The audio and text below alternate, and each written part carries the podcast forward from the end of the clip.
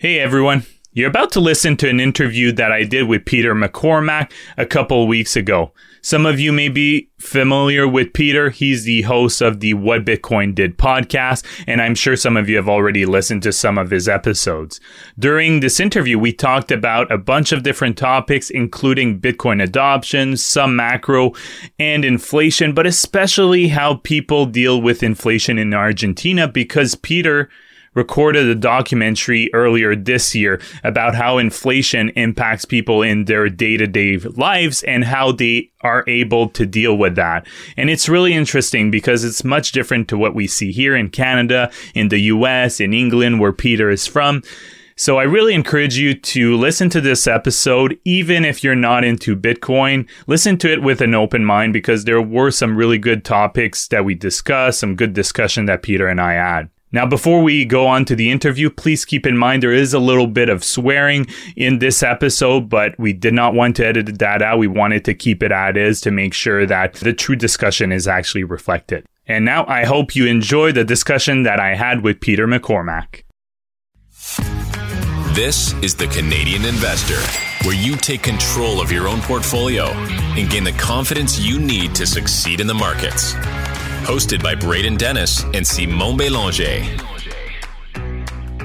Well, Peter, welcome to the Canadian Investor Podcast. Peter McCormack, for those of you are not aware, Peter, do you want to give them a little introduction? We have people that are very well versed in Bitcoin and some people that don't know much or, you know, sometimes aren't the most interested in it. So do you want to give them a little bit of a background what you do? Yeah, sure. Good to see you, Simon. Thank you for inviting me on your show. Yeah, my name's Peter, Peter McCormack. I host a podcast about Bitcoin. It's called What Bitcoin Did. I also make, uh, I've started making documentaries. I've been doing that for a couple of years, made a, made four of those, well, actually seven of those now. And I also own a football club, which is called Real Bedford Football Club. And we're essentially the Bitcoin team. Yeah, and they're doing quite well. I was doing a little bit of homework before the interview, and uh, you guys, I think you're second to league, but on the points percentage, it looks like you'd be first, right? Yeah, so there's one team above us, and they they've five points above us, I believe, and they've played four more games. So based on our like points per game so far, with those four games played, we would be top. But there is another team called MK Irish just below us, and we're tight. We've pl- played the same amount of games, we're on the same amount of points. We've got the same goal difference. We've scored one more goal than them, and they've let in one less than us. And and the way it goes, it goes points first, and then if you're level on points, it's your goal difference. Uh, the difference between the goals you scored and made, uh, um, uh, led in, would be the same. So we're above them because we've scored one more goal than them. We're actually okay. meant to be playing them tomorrow in the FA Vase, but the weather is a bit crap, so it might get called off. Well, yeah, I feel like that's my idea of England. I've never been, but I feel like it's always raining. But hopefully, hopefully you get some good weather. Yeah, fingers crossed. And just a quick question: So you're from Bedford. I mean, mm-hmm. you talk about it a lot. I know you're very invested in the town. I think you have a bar there as well, right? Yeah, I do. I have yeah. a bar. Yeah, and I think you invest a lot in the community, which I think is great. And where is it located? It's a couple hundred kilometers, I think, from London. no, north. not even that far. No, not even that far. It's like forty minutes on a train. Oh, okay. Yeah, it's, I don't I don't know what it is in kilometers, maybe eighty. Yeah, yeah, oh, it's forty okay. minutes on the train into King's Cross from Bedford, direct in. And if you were driving and there was no traffic, you could get there in I don't know, just over an hour. So it's not far at all. We, we go to London all the time. Okay, and kind of starting to transition to talk a bit more about Bitcoin, but how's like how are people feeling in England in general? Like, how's the economy going? Like, I, I know a little bit about it, but obviously I'm well versed in Canada and the US specifically because I'm from here. But I know from, you know, Ottawa is more of a government town and typically people see it as kind of immune to recessions. But with inflation and everything we've seen, you know, I've been talking to people and people are even struggling here, even though they're not losing their jobs because, you know, mortgage payments are going up, cost of living is going up. Um, and even food banks, there's a food bank near me me where I see constant lineups. Are you seeing kind of the same thing back home? Yeah, I would say generally what we're going through in the UK is probably very similar to Canada, very similar to the US, very similar to a, to a lot of Western liberal democracies. I mean, some of the fine details will be different, but I know food banks, there's a massively massive increase in demand on food banks. I think there is certainly a real issue with the cost of food the cost of power, electricity and gas, cost of petrol to fill up your car, and rising in, uh, rising interest rates have had an impact on people's mortgages when they flip from fixed rate to variables, and also therefore a massive increase in uh, mortgage costs. Now, who's being affected and how they're being affected isn't totally obvious at the moment, but there's there's definitely this kind of eroding middle class. Which, by the way, when when I was growing up and people used to say, "Oh, you know, they were concerns about the middle class. I'd be like, why are you concerned about the middle class? What about the poor? What about the working class? And then, you know, through education, I came to realize that, yeah, an, an important part of an economy is a thriving middle class. They create the businesses and the jobs that are important as well. But yeah, I, I would expect we're almost certainly going through a very similar situation with Canada. Some people are protected a bit more than others. Maybe some have saved more, got bigger, better mortgage rates but it's, it's it's not pretty out there, and and and things feel very expensive. I mean, I I feel like my sh- my food costs are up about twenty five percent year on year. I went the other morning to buy some stuff for the house. Uh, I'd been away, and you know, this is bacon, eggs, cheese, milk, the bread, the basic things to fill up the house, and it was about forty five pound. I was in my head, I was thinking, what the hell if I just spent forty five pound on it? You know, I remember a few years back, you'd get a week's shopping for forty five pounds. So, yeah, probably a very very similar experience. Yeah, I know. I, even for me, like I don't. It's hard to quantify, right? But I, am like you. Oftentimes, I, I, look at the bill in Canadian dollars. Obviously, it's worth less than the than the pound or U.S. dollars, and I'm kind of surprised of the lack of food that I'm actually getting. And you mentioned a recent podcast. You put the audio on. I don't have it, but I think it was great. So I think it was with Preston Pysh, uh, yeah, James Lavish. That, James Lavish and Preston, mm. and you were talking about. You put the audio of Rishi Sunak talking about inflation mm. and being a tax on the poor, an interview with the BBC. And BBC was kind of pushing back because they wanted like, you know, traditional tax cuts and him to commit to that. But he's saying, well, actually, I think inflation is a tax that affects the poorest population. You want to elaborate a bit more on that? Because I think a lot of people yeah. don't discuss that enough, in my opinion. So that was really interesting because the previous time I tweeted about Rishi Sunak, our prime minister, was when he said something that I thought was wrong, and I thought he, I thought he was either he was lying knowingly or he was incompetent. maybe both. I don't know. yeah, maybe both. Yeah, but previously he'd said that he wanted to reduce inflation to put more money in the hands, uh, in more money in people's pockets. I was like, hold on a second if you reduce inflation, yes, the rise in prices is, is you're, you're slowing the rise in prices, but you're you're not putting more money in people's pockets. You're just taking less out of their pockets, but you've still got an increase in rate. Inflation, as you know and your listeners know, is you know it's it's an increasing chipping away at your purchasing power. So what he's what he sh- what he should have said is that inf- you know if he was totally honest, I want to reduce inflation because inflation chips away at your purchasing power. And if I reduce it, we're going to be chipping away at it less. That would be the honest thing. But of course, he's yeah. not going to say that. It's, and it's kind of gaslighting because I think most people who aren't in the world are thinking about money. They're like, oh, yeah, he's reducing inflation. I'm going to have more money. No, it's just absolute bullshit. But uh, yeah, anyway, so that was kind of interesting. But then to see him in an interview with the BBC and he was saying uh, inflation is a hidden tax, I was like, yes, it is a hidden tax. I'd like him to have gone one step further and said it's a hidden tax because we, the government, benefit from it, and we're the ones who caused it, and we need to undo this. Like that would have been totally honest, but he didn't. But yeah, I was just surprised him say that, and really, su- was I surprised hear the BBC push back? Perhaps the journalist interview him doesn't fully understand inflation. I mean, I, yeah. I don't know about you. When I was a kid growing up, I used to have the news on in the background. My dad would watch the news and they'll talk about inflation's at 2% or 3%. I, I used to think that number was like a sign of a growing economy. It was important to have a small amount of inflation because I, in my dumb kid brain, I was like, we're inflating the size of the economy. This is great. Now I understand. No, it's, you know, it's quite, it's a little bit more insidious than that. Yeah, and I, you know, was reading an article and something that people don't mention regarding inflation a bit of a, as a tax is, you know, if in an inflationary environment, people will oftentimes ask for raises because they want to keep their purchasing power and so on. But I don't know if you thought about this, but one thing that doesn't change or very little is those tax brackets.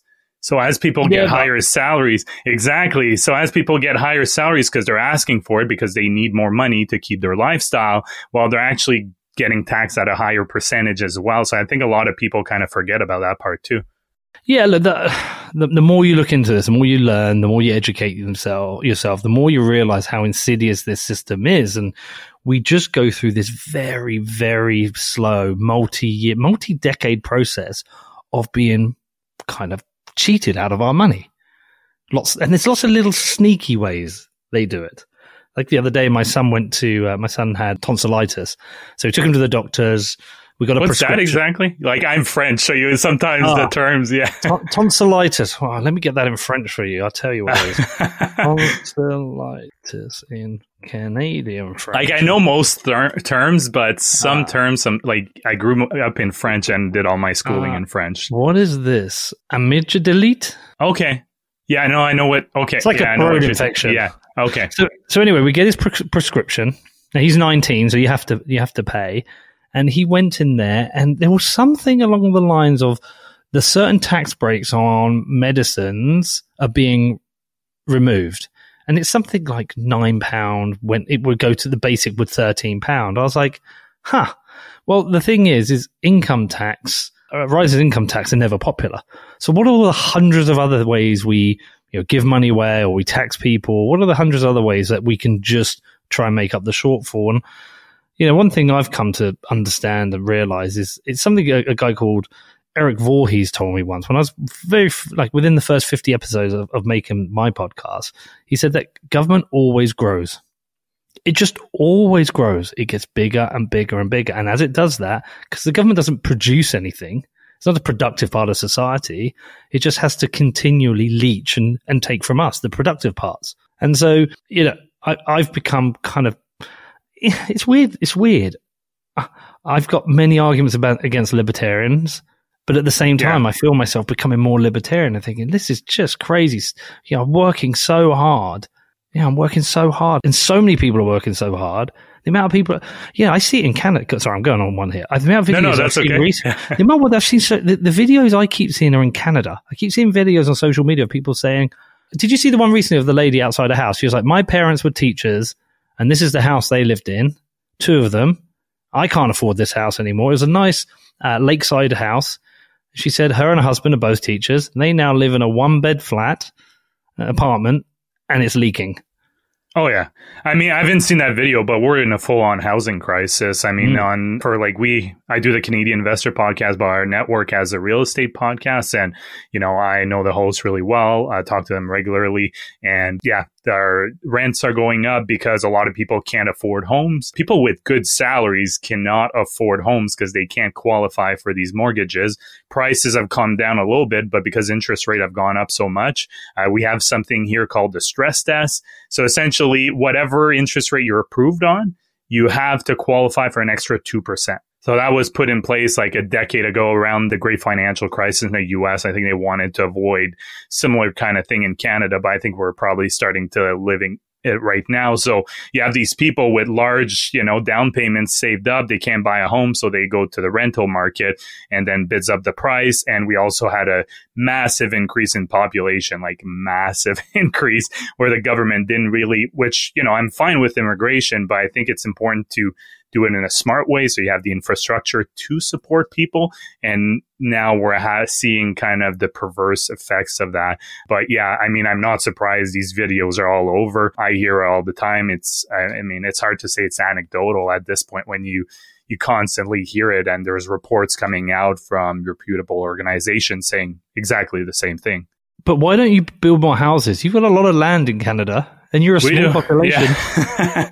we do. I mean, there's a lot of red tape. The federal government was reluctant. Like they've been kind of sitting. We try not to get political, but that's the reality. They've been sitting on their laurels, not doing too much there. They removed recently uh, a tax. So our, it's kind of a federal tax on goods. So they removed that for builders that are actually building rental units. So right. that will probably help. But again, you know, these projects take oftentimes years to get started. So we're not going to see the effects recently. They're starting to do small things here and there, but the cost of building materials is so high. And with interest rates, it really makes it difficult for a lot of builders to go ahead. I mean, you know they're not in the business of charity like i oh, get cool. it i get it like they have to have some kind of profit expectation so yeah. um i mean that's in a nutshell what's happening obviously i think i could talk about it for a while on the topic of inflation, you referenced some videos you did, which I need to watch. Yeah. The other one I recently watched, Argentina one, which was okay. fantastic, by the Thank way. You.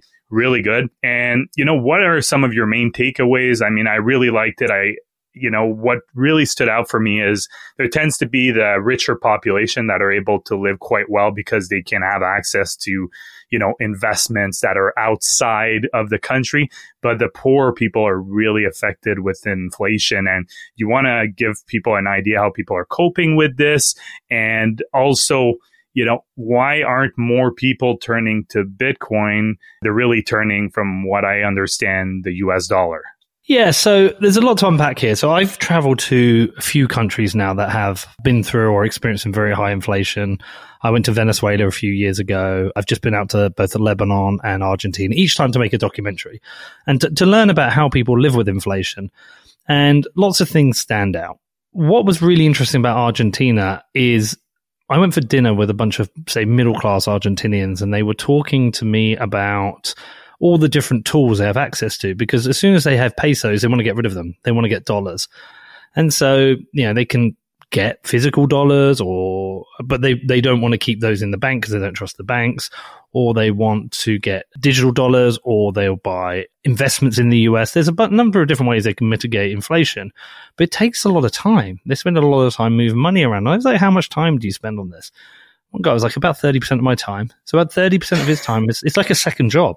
Yeah. And another chap said to me, he said, yes, we all have to be CFOs. We all have to be the chief financial officers of our life because we have to manage the money because we have to think about it so much. And so that was super interesting. The amount of time people have to just think about the money itself. I had to think about it a little bit over this last couple of years because we've had high inflation, but minimally. This is not 30, 30% of my time. And then the poorest people in society don't have access to the technology or the infrastructure to do such things. So they're trapped in a system of an inflating currency. So that, that was the first thing that really stood out to me is like how much people have to think about this. Secondly, what stood out is how resilient people are. They find a way, and that is whether it's Argentina, Lebanon, Venezuela, anywhere I've been, they find a way to cope and survive. But what you're really doing in very high inflation countries is you are choking a country. You're starving it. And I think it's, to me, I think it's, it should be criminal to do this to a country because you're affecting millions, tens of millions of people. You're destroying their lives. You get a brain drain in each of these countries. What happens is, is the young people go, well, what's the point in staying here?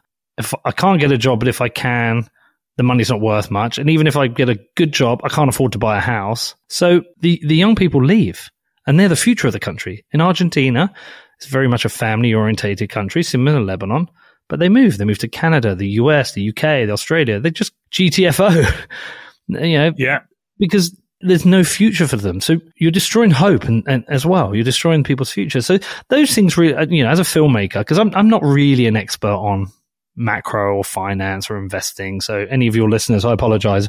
Most of the things I say, I'll be repeating what people I've interviewed have said to me. I'm just a normal bloke who goes around and meets people and lets them tell their stories.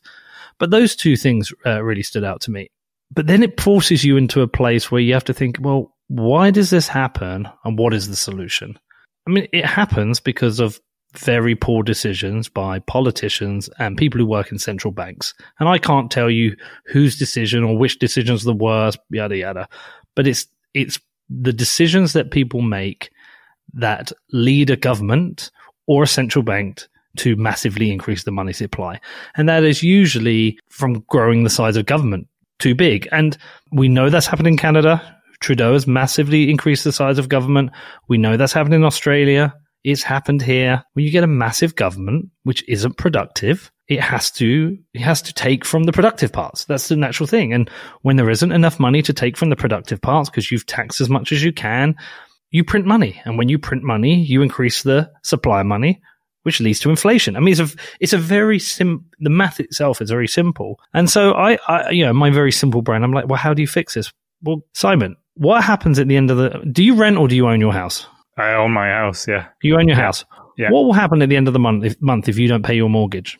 I'm gonna start getting letters from the bank. Exactly. yeah. And yeah. what if you keep not paying it?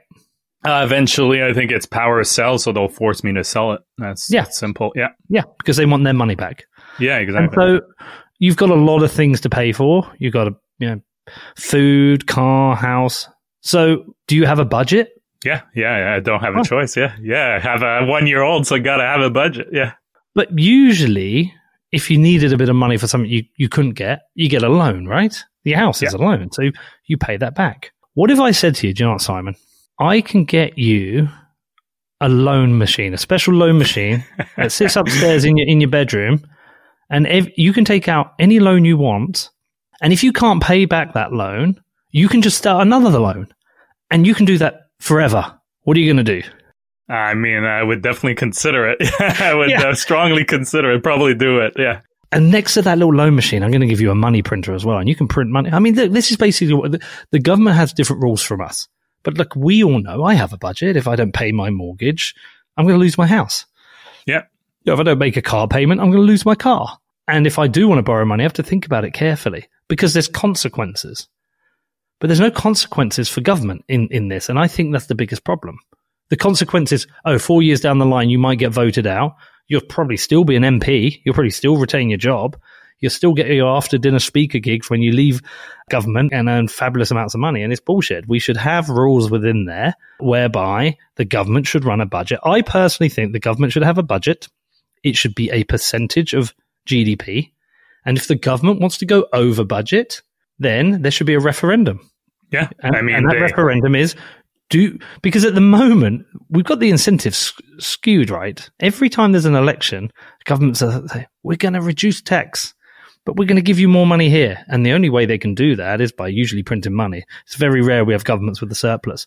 What if we twisted it all and said, no, if you overspend, then it's going to trigger a referendum, and you'll you'll go into there's going to be a new general election. Say, in that scenario, then every government has an incentive to run a surplus. And they, they, they need to come and, and make offers for how they're going to run government so they don't lose money. Now, this might sound very naive and stupid, but I don't see why we shouldn't have rules like this. I don't see why we shouldn't have rules where politicians run us up into huge amounts of debt, which has consequences for generations down the line. Why they can still be an MP? Why can they still have a job? It just makes no sense to me because we're rewarding incompetence and lying. Yeah, and I think governments too got addicted to rates that steadily fell since the early 1990s, right? So, I mean, I think, you know, being in a deficit was not that bad because you could just refinance the debt at a lower and lower cost constantly. So there was always this perception, oh, well, you know, our interest payments are not that high when you compare it to GDP. Debt is not too bad when you compare it to GDP. But now we're seeing the opposite effect. Obviously, governments, I'm assuming probably the same in England, they, you know, borrowed tons of money during the pandemic. I know it's the case in Canada. And I was looking some data. So right now, the federal government in Canada pays about 2% of GDP in interest payments. So 2% of GDP, which is massive. People might not think it's big, but it's actually, these are just interest payments. And obviously they're climbing because they're spending even more overall. And obviously the interest when they're refinancing is higher than it was just, uh, you know, a few months or years ago. And then if we include our provinces, it's 4% of GDP on interest payments alone in Canada. So I don't know what the figures look like and the, in England, but that, that's not sustainable, right? I think it's higher than that because our GDP is about 1.1 billion, uh, trillion, and our t- we pay about 84 billion on interest payments. So we're near like that must be what Seven, per- yeah. seven, sorry, seven percent, yeah, seven Yeah. percent. I know we spend more on interest payments, paying off the interest, not the loan, paying off interest than we spend on education, which to me is scandalous. How how can you get in a place where you're spending more on interest than you are on education. That's ridiculous. To, to, I didn't. There's one of your questions I didn't answer though. You said why are people not really adopting Bitcoin? Because it's a very important question. Yeah, yeah. And I think really the connection between, hey, there's high inflation. I think the firstly they have to really truly understand inflation. A lot of people don't, but when they do understand inflation, then it's you've got to say to them, well, we've got a, a, an alternative for you. It's called Bitcoin.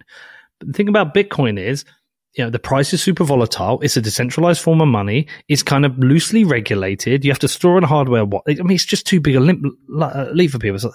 Dollars are so much easier to understand. I think, I think you have to understand Bitcoin itself at its core before you start to apply the reasons you should own it. You know, you can learn about this, but I, th- I think you need to learn about it in a non-stress situation. You know, oh yeah, and that, that's not to say that everyone won't, but the connection between Bitcoin and inflation, there's, there's a huge lag. I mean, with Bitcoin, you get to front run inflation, but usually by a couple of years. And I was buying Bitcoin in well, through the pandemic, yeah, same for me. I started in 2018. That's when I really started buying. Yeah. Yeah, but th- there is a lag. So, so it's a very difficult connection for people to make. It's too much to learn. It's too difficult. So I think that's probably one of the main reasons why it's dollars just make a lot more sense. It kind of, you know, if you're in Argentina, well, the dollar, it looks like a peso. I use it like a peso but it uh, holds my value. And I think that's a much easier step. When the dollar starts to massively inflate, we talk about hyperinflate, well, where else will you go? The Bitcoin will be all that's left. But I think, I think it's just a very big lump, a, a very big jump to make. Even now, right? I own Bitcoin and, you know, I, and I still buy Bitcoin, but I'm, I'm not buying Bitcoin today because of inflation in the future. In the next few weeks, years, I'm buying Bitcoin now because I know on a long enough time frame, all that Bitcoin I purchase will outpace inflation eventually. And so that's, it's a weird kind of connection you have to make. Yeah. If, if Bitcoin's value went up 1% a week, every week consistently, of course, you would never hold anything else. Yeah. But it doesn't it goes up and down like a lunatic. Yeah, exactly. And I really like that you had in your uh, in your movie one that made me laugh, like a kind of section where you were trying to get some US dollars and uh, uh, doing it. Was it with USDT that you were trying yeah, first on Ethereum and then on Tron? Yeah, so it's yeah. the first time, interestingly, in my entire life as having, you know, and I've got a you know, decent sized Bitcoin podcast. This was the first time I'd ever used Tether because I've never needed it. Yeah, and just your reaction. I think it was a great, uh, like, it's a great moment in the movie. And I think it reflects why a lot of people may be afraid to get into Bitcoin because you're literally saying, I'm stressed out. I'm going to kind of mess this up. Yeah. Like, and I'm used to, like, if it was Bitcoin, would not be an issue. I've done it so many times. And I've had the same experience when I first got in. I had a buddy of mine who got really, really early into crypto, like, not just Bitcoin, shitcoins as well, but he got in, I think, in 2012, like, quite early. And at least I could rely on him to kind of walk me through and making sure I didn't mess up anything. And now I'm very comfortable with it. Yeah. Got cold storage as well. But I think that's a big, big barrier per, for people. And I've heard that as well. So, what are your thoughts? So, we've heard about obviously Larry Fink is uh, now the biggest uh, Bitcoin cheerleader on mainstream yeah. media. It sounds like it looks like there's going to be a spot Bitcoin ETF approved in the US maybe in the next six months. That's what I've been reading. Mm-hmm. Do you think it's good or bad? Like I've heard, I know, uh, I think you had Matt Odell a while back on a panel and he was not very kind of lukewarm on the Bitcoin ETF idea. I have my own views, but I'm just yeah. interested in what how you view that, the kind of pros and cons. Well, look, everything's good for Bitcoin in the end. but there's good and bads to this. So yeah. let's let's let, let's deal with the good first. If Larry Fink and BlackRock get an ETF, lots of people get ETFs, and this you will have Larry Fink and his army of uh, advisors now selling the Bitcoin dream to people around the world. I have no idea. What have they got? Twenty trillion under management? I don't know. A bit, a bit less. I think last I checked was around 10, 10 11 trillion, depending yeah. how the markets are going. Yeah. yeah what's 10 trillion between friends, yeah. right? Yeah, I mean, exactly. It, you know, uh, that's a third of the US national debt they've got under management. It legitimizes it to everybody. Anyone who's had any reservations hears Larry Fink say, this is a flight to quality. That legitimizes it. And it also makes it easier for people, you know, who are institutional investors or wealthy investors to buy into it. So naturally, this is going to do a number of things. It's going to send a signal to the world. Yeah, not not just uh, investors, but you. Why would you regulate Bitcoin in the Europe to the point of non-usage when the US as an as an ETF, which is essentially legitimizing it? So it will lead to a massive interest. It will lead to lots of purchasing. It will yeah, it will it will grow the price. We'll have crazy boom time. There'll be loads of talk about Bitcoin. My podcast numbers will go up. It will be a it will be a raging bull market, which is great. And the more people learn about it, the more you know, Bitcoin grows, the better it is because I believe the more money that's in Bitcoin, the better the world is because it's a check and balance on uh, the the government money printer. It's not great for Bitcoiners, and it's not great for the Bitcoiners who hold shares in the ETF because Bitcoin is this incredible technology. So anybody who's listening who's got a mild interest in Bitcoin, think about Bitcoin as the digital version of the uh, Australian dollars, the American dollars, the English pounds that are in your pocket, the actual physical dollars. Now that person listening is probably thinking, what are you on about, Pete? How can you have a digital version of that? I've got digital money. If I go into my bank account, I've got that there. But the, the difference is, is with your bank account, it's not a bearer instrument. It's an IOU. If your bank says to you, you go into your bank, you've got a thousand dollars in there. That is an IOU. That is the bank saying, we owe you a thousand dollars. If you go to an ATM, we'll give that to you. But we know during the trucker protests, which you will probably be fully aware of being in Ottawa, well, they can, they can close down access to your bank accounts or banks can fail. So any dollar or pound you hold with a bank is at risk. It's at a, a risk that the bank itself fails and uh, you, know there's a, there's a run on the bank, some kind of economic catastrophe that leads to that. There's a there's a censorship risk in that you do something whereby the government says don't let them access their money.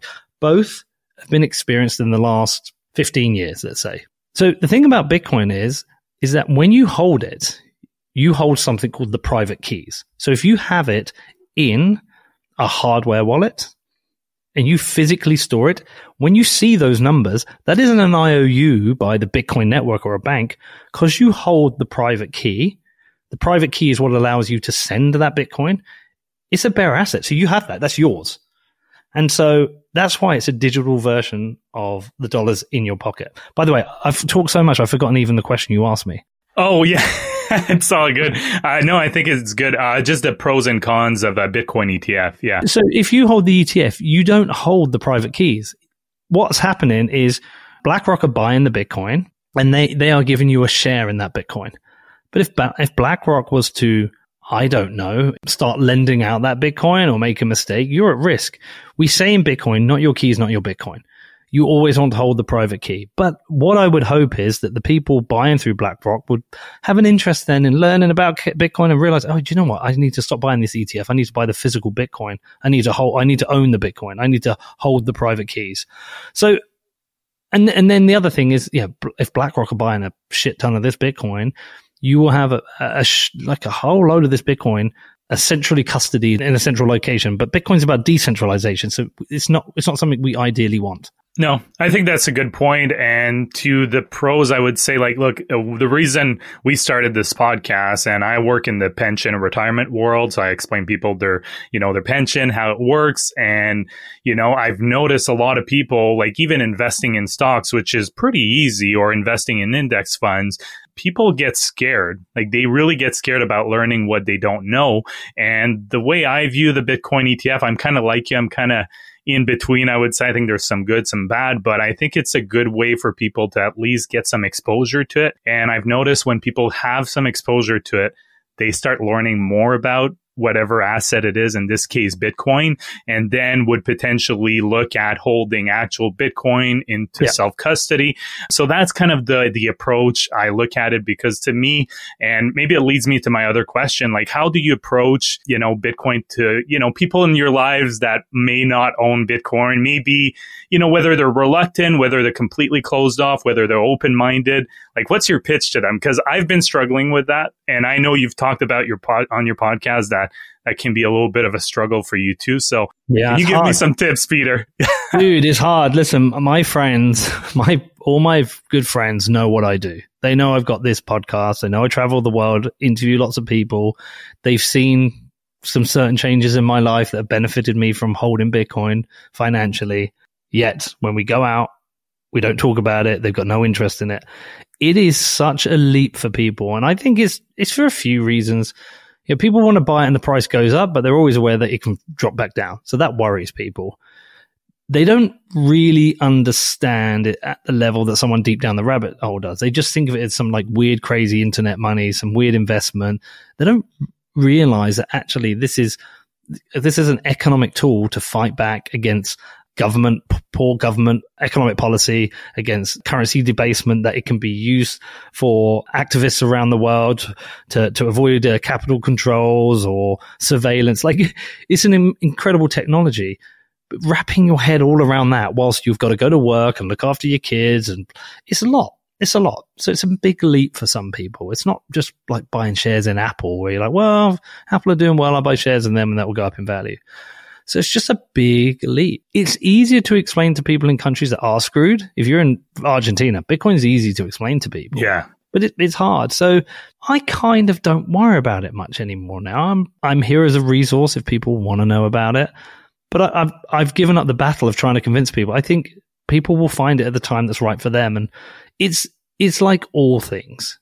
You're you're not the earliest adopter of Bitcoin, but you're fairly early. But I imagine you were probably similar with the internet, similar to most things. You're just that kind Yeah. of person. Yeah, Yeah. me too. I'm yeah, just I was like eight years old in like mid 1990s, early 1990s, and we had like you know those Pentium, Pentium like Intel inside like 286 and stuff like that, and the dial-up modem and Alta Vista, all that stuff. Yeah, Alta Vista, Alta Vista was amazing. but you're one of those people, and that's just the way it is. But I do just encourage people. I just say, listen, has inflation impacted your life? Has it? And if they say yes. I said, well, it's going to continue to impact your life for the next decade at least. I'm not telling you to buy Bitcoin, but I encourage you to learn about it. And there's so many resources out there. I've made some good podcasts. There's some great books. I encourage you just to go and learn about it. Dedicate a few hours of your time here or there. Just listen to some podcasts. I'm not telling you to buy it. I mean, there's a, there's an article on my football team website that says why you should not buy Bitcoin. And really, it's an article which is why you should learn about Bitcoin. yeah. No, I think that's You, you cannot force people to do it. Like you cannot force me to lose weight. I, people tell me all the time. I just don't do it. I still drink and eat shit. it's just the way it is. No, and I think that's great. And I found one thing that when people come to me and they're interested, but the concern is more the volatility, I just tell them, look, put whatever percentage of your portfolio you're fine that it would go to zero. I'm not, I don't think it will go to zero. But with that mindset, when you have a 50% correction or 80%, we've seen like I've been long enough to in it to know that, you know, it's it's not fun to see in your portfolio. But if you go in with that mindset, then you don't end up panicking and selling. I don't know if you've tried that approach with people before. No, I, like I say, I've tried. I mean, I've tried lots of approaches, but I just I don't Yeah. bother now. You know, I'm just I live my life. People know what I do. If they want to ask me about it, they know where I am. No, no, that's great. And I'll kind of finish on two things. The first thing is, you know, there's, I don't know if you consider yourself a Bitcoin maxi or more of a Bitcoiner, but I've seen like, I've seen sometimes in the community, people can get pretty aggressive with other people. Do you know that's it? Like, I, They do that with me too. Oh yeah, okay. So you kind of know where I'm I'm coming from, but Yeah. I have a hard time with that sometimes because I'm usually I'm on good terms with tons of Bitcoiners. I consider myself a Bitcoiner, even though I mm-hmm. you know I have about twenty percent of my portfolio in it. But do you find that's a bit of a de- detriment for the adoption of Bitcoin? Do you think like in general the community should have a more you know kind of you know empathy towards people trying to learn or get into the space? What are your thoughts on that? What? Look, I'm I'm not an ideological maxi. I'm just a Bitcoiner. I don't give a crap about any other cryptocurrency. I think uh, dollars, stable coins on on other protocols are useful, and I've seen them used used in countries where where people are really struggling. So, like, I, I'm not against them, but I don't buy any other cryptocurrency. I don't care about NFTs or any of that nonsense. Yeah, me neither. Um, Yeah. But I'm not an ideological Bitcoiner where I think Bitcoin was a gift for God and we must all eat meat and, you know, yada, yada. I don't worry about the ma- maxis turning people off because I think about how do people find out about Bitcoin. And most of the time it's through a friend or they read something in a magazine. It's only when you actively participate in Bitcoin where you join, you listen to certain podcasts or you get on Twitter, then you start to see it's a little bit crazy. But then you've got to get pretty deep in to find the, like the proper psycho maxis. So that, again, that doesn't worry me. And, and by the way, I think the maxis are important. There's like really strong ideologically driven maxis who will defend the Bitcoin protocol because we, we need it defended. Yeah, we need it defended from terrible ideas, you know, centralizing forces. So I think they're an important part, but I don't worry because I think people are going to learn it through you or me or their other friends.